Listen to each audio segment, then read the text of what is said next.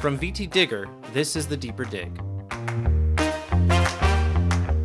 On today's episode, a tour of the State House from one of VT Digger's team of reporters. But first, as you may have noticed, The Deeper Dig has been on hiatus for a few months. Well, we're back. The last time you heard this podcast, it was hosted and produced by VT Digger's talented multimedia reporter, Riley Robinson. Riley got a new job outside of VT Digger, but I'm going to try to live up to the high example she set going forward. My name is Sam Gale Rosen. I'm digital editor here at VT Digger. Previous to this position, I worked at what is now Vermont Public, on Vermont Edition and Morning Edition. As digital editor here, I work mostly on our website as well as editing stories from our team of reporters. Today, we're going to hear from one of those reporters, Sarah Mearhoff, as she walks us through the Vermont Capitol. My name is Sarah. I cover politics for VT Digger. I've been in this job since October of 2021, and I've covered politics in Pennsylvania, New York, Mississippi, South Dakota, Minnesota, uh, a brief stint uh, covering Congress as an intern, and here. How much of your job uh, takes place in this building? During session, I mean, really all of it, right? They're typically in this building from Tuesday through Friday, and that's when I'm here for the most part. Unless, like, I can't drive here because of the snow. My, I call my car a tin can on wheels, and it uh, doesn't handle snow very well. The building Sarah is talking about is the Vermont State House, where she expertly covers state politics. We decided to tap into her knowledge about the building and its operations. And she was kind enough to give me a tour recently. We journeyed into the State House after the legislative session ended, so you won't hear as much activity as you typically would. So, we're here right now in the Vermont House Chamber. Um, on the ground, you can see this very ornate red and gold and chocolate brown carpeting. The carpeting throughout the building was painstakingly replicated um, from historic originals um, during a state house renovation numerous years ago. Um, and so the carpets, you'll notice, they're all different patterns, they're all very ornate and lovely. Um, I think my favorite is in the governor's ceremonial office. We'll get there. Um, it's very loud print. One thing you're going to pick up on here is that Sarah really likes carpets. Um, but here in the house chamber, um, I'm trying to describe it. Um, you've got like this incredible carved ceiling, this amazing like floral medallion uh, up at the top, huge chandelier. Uh, behind the speaker's dais is a humongous portrait of uh, George Washington and during a fire that took one of the old renditions of the Vermont State House, um, there have been multiple fires, there have been multiple state houses. Uh, the people of Montpelier saved that giant George Washington portrait. They deemed that worthy of saving. And so here it is, above the speaker's dais. Um, the House has 150 members, and so in this room you see all of these, you know, wooden desks um, in, in orderly lines. In the front of the room, you'll see these tufted crimson chairs, and that is where, when there is a joint session, 30 senators, there's so much pomp and circumstance, you know, they uh, walk in in a, an orderly line uh, before a joint session, and that's where the senators sit. Because it's the upper chamber, they're important and that's the house. Um, if you're covering something that's going on here, where are you? Mm, okay, so I would be up in the gallery uh, where anyone can watch a house session. I mean, it's open, um, including the press. There's a little press area that's been kind of designated just by some like l- literal like 8 by 11 printout sheets of paper that say media. um, and so that's like the media box, but it's it's kind of a uh, a self-fulfilled prophecy. That's our, our little hangout area that we tend to be. We don't have a press filing room in this state house. This is actually the hill that I will die on. Is I think we should have a filing room. Are there rules you have to follow uh, while you're up in your little box? You're not supposed to eat or drink Uh, this rule has been tested. Uh, I have personally, you know, during some of the very long floor sessions, I'm, I've been known to bring in some Cheez Its or trail mix, perhaps a protein bar, and coffee. I do bring, co- I probably shouldn't be saying this on the record. um, really testing my luck here. Now, the House is a little bit more lax. Um, in the Senate, we have Senate Secretary John Bloomer, who is a stickler for the rules. He's he's a man of tradition, uh, and he is very. He cares a lot. You could just end the sentence there. John Bloomer cares a lot, um, but he really cares about the rules of the Senate. One of them being no food or drink, including water. You can't drink water in the Senate chamber unless you have a doctor's note saying why you need to drink water. Also, need very, they use specific cups because uh, they need to be small enough that if there's a spill, it won't, you know, you can't have like a 32 ounce Nalgene going on in there. Um, in case there is spillage. So they have these tiny little cups, and the cups can't have any logos on them because you can't have any logos in the Senate chamber. So no logos, no stickers, no electronics. That's another biggie. Technically, reporters are able to take notes on our laptops and we can record. Uh, Yeah, it's a good thing I'm not using any electronics right now. we're in the house. Chill. We're good. We're just hanging in the house right now. But you know, the Senate Secretary's desk is covered in technology. some you, of the you make a good point. So, some of the clerks have up to five screens in front of them during, during the Senate's business, but no electronics. Hypocrisy of government. That's Glenn Russell, VT Digger's master photographer and himself an old State House hand. You can see some of the pictures he took during our tour on vtdigger.org. Um, when you walk out of the House chamber, you're in this hall.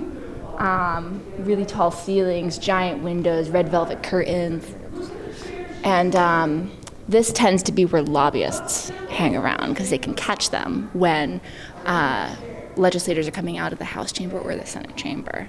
You can really, and also reporters too. We, we lurk, you know, we, we try to pounce when necessary. We should we should talk about. So this is a portrait of Governor Peter Shumlin, Democrat, uh, 11 to 17, and uh, for those familiar with political portraits, this is actually modeled after a very famous portrait of John F. Kennedy, and the whole Capitol is filled with portraits of the governors, and they actually commission them themselves, and you know they're part of the design process, if you will.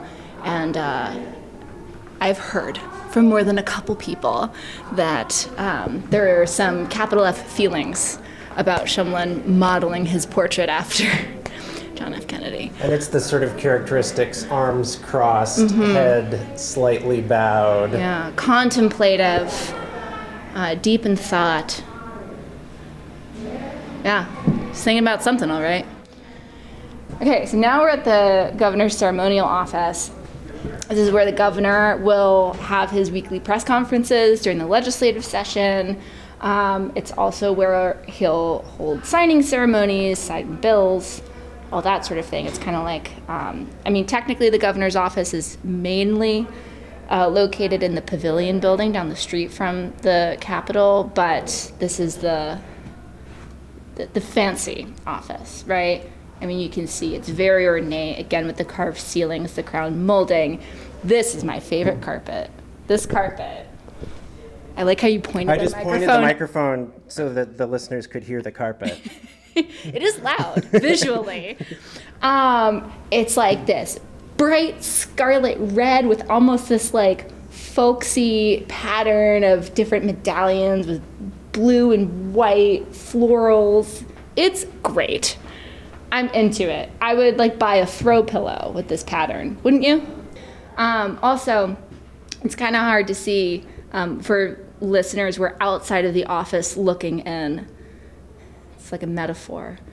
Um, it- it's roped off right now. We can't go inside. But on the governor's big, lovely desk is a lamp uh, with a nude woman And apparently, this has been controversial over the years. Some governors have clothes, put like little doll clothes on the nude lady because it offends their, their sensibilities. Which seems so much worse.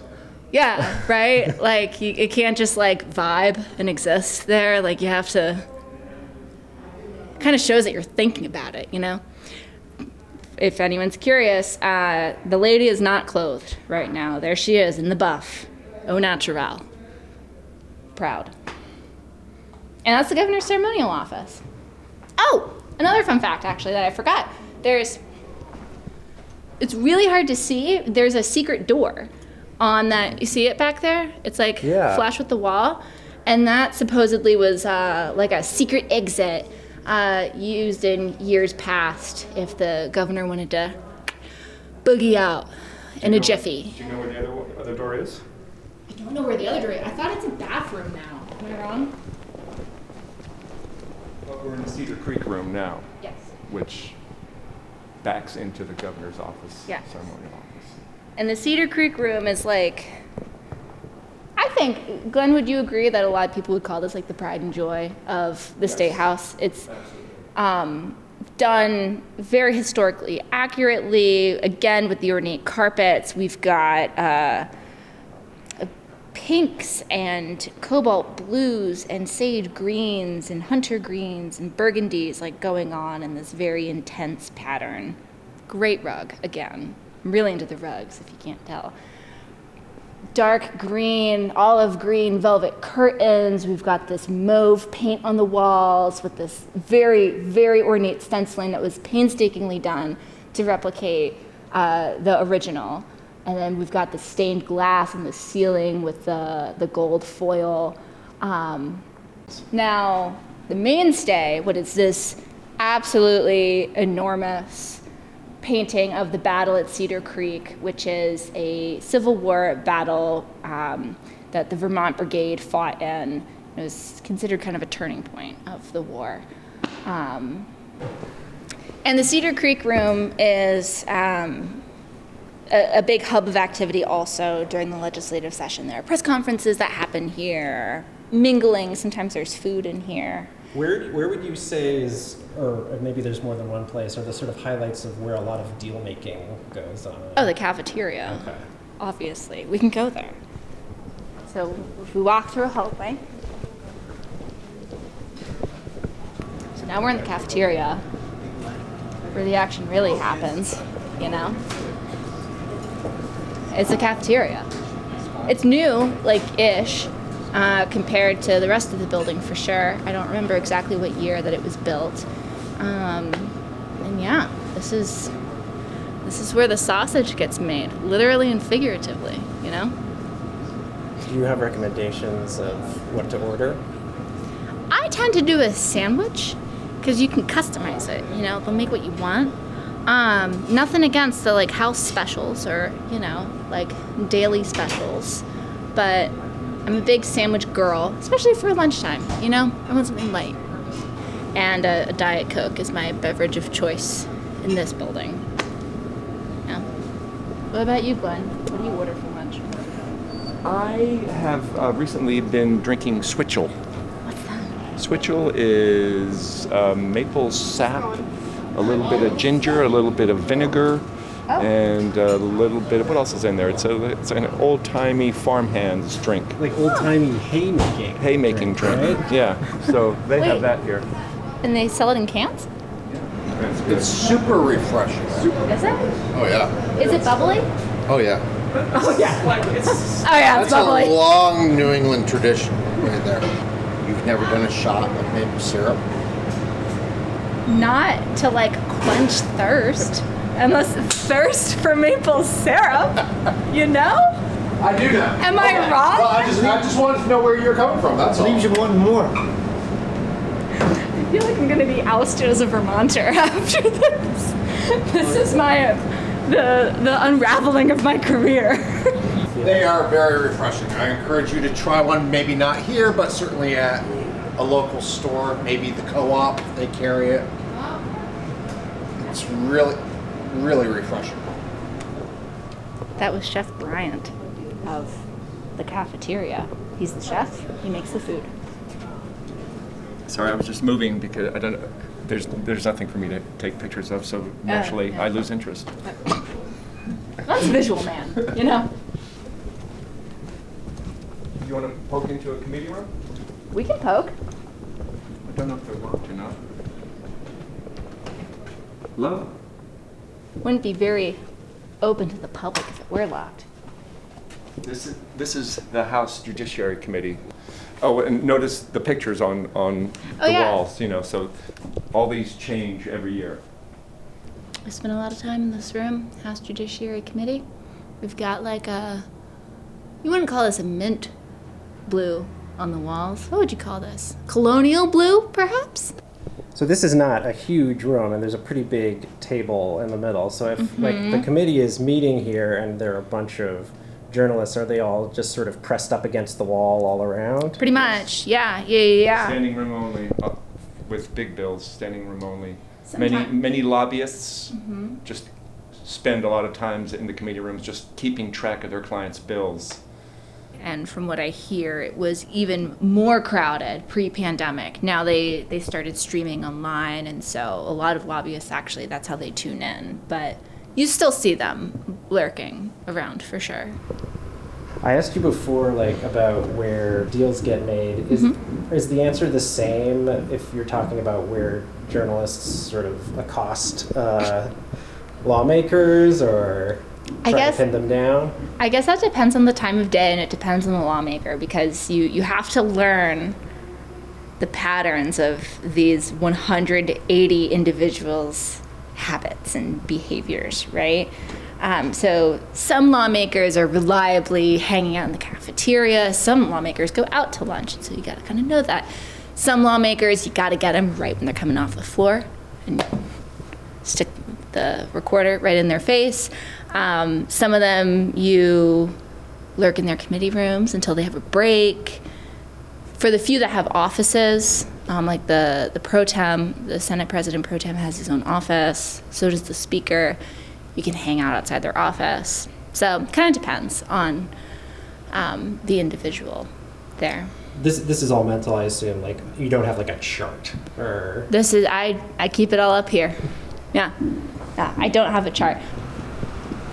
Oh, this is another great portrait over here.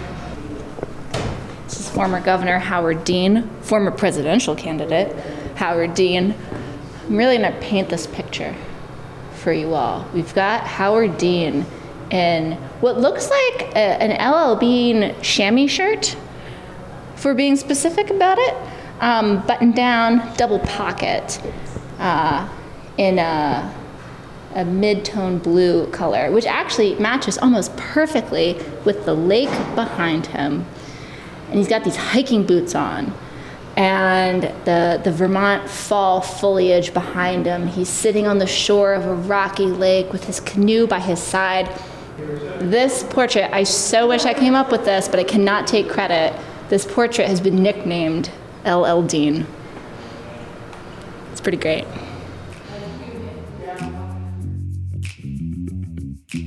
Sarah showed me a lot more than I can fit in this podcast, but before we left, I asked her if she had any closing thoughts about the State House and what she does there.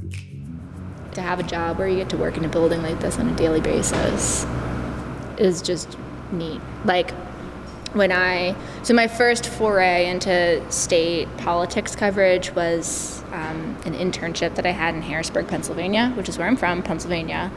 Um, and again, sounds so cheesy, but one day one of the reporters for the Allentown Morning Call told me my assignment for the afternoon was just to go sit in in the halls and like look up and walk around and look at the paintings and look at the ornate architecture and furnishings and everything. And um, you know it's just something very cool and something to be grateful for and is a lovely living history. Because like this building's also like used and abused. Like i mean people are obviously careful what are in the senate etc but like it's not like it's here and sterile and just sitting here right? hundreds of people are in and out of this building at a time. So it's cool